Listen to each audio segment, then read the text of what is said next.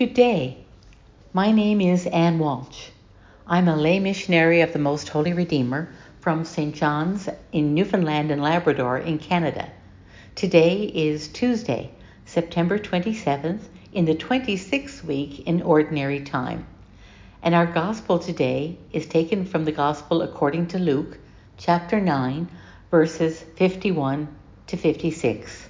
And so we begin, as we begin all prayer, in the name of the Father, and of the Son, and of the Holy Spirit.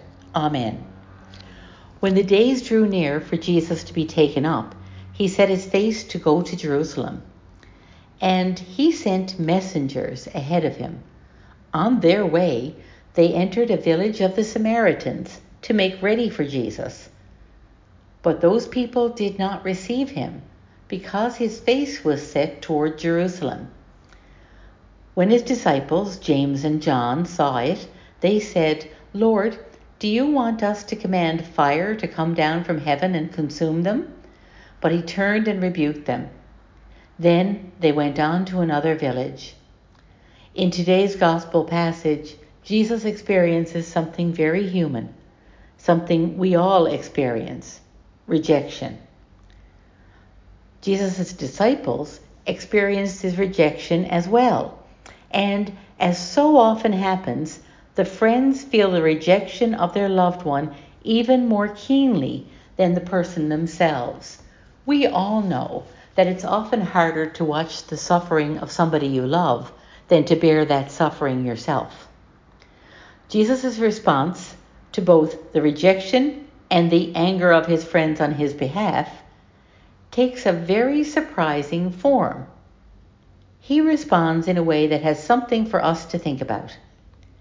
In response to the rejection, Jesus faces a choice and makes a choice. He can be angry and bitter, as angry and bitter as his disciples, and act out of that anger to punish the people who rejected him. Or he could choose to wish them well and move on. One choice brings death. The other choice brings life. One choice allows anger and bitterness to win the day. The other choice allows peace and virtue to win the day. One choice continues a cycle of rejection and violence. The other choice says, through peaceful action, the violence ends here, now, with me. Life places similar situations before you and me often. And each time we face the same decision as Jesus. Do we choose the high road or the low road? Do we choose life or do we choose death? Do we choose forgiveness or do we choose to perpetuate cycles of violence? The choice is ours. But Jesus shows us a way. Jesus is the way.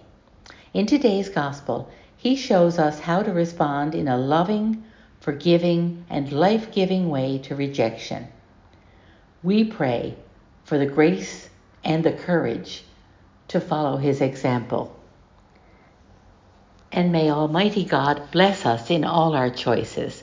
In the name of the Father, and of the Son, and of the Holy Spirit. Amen.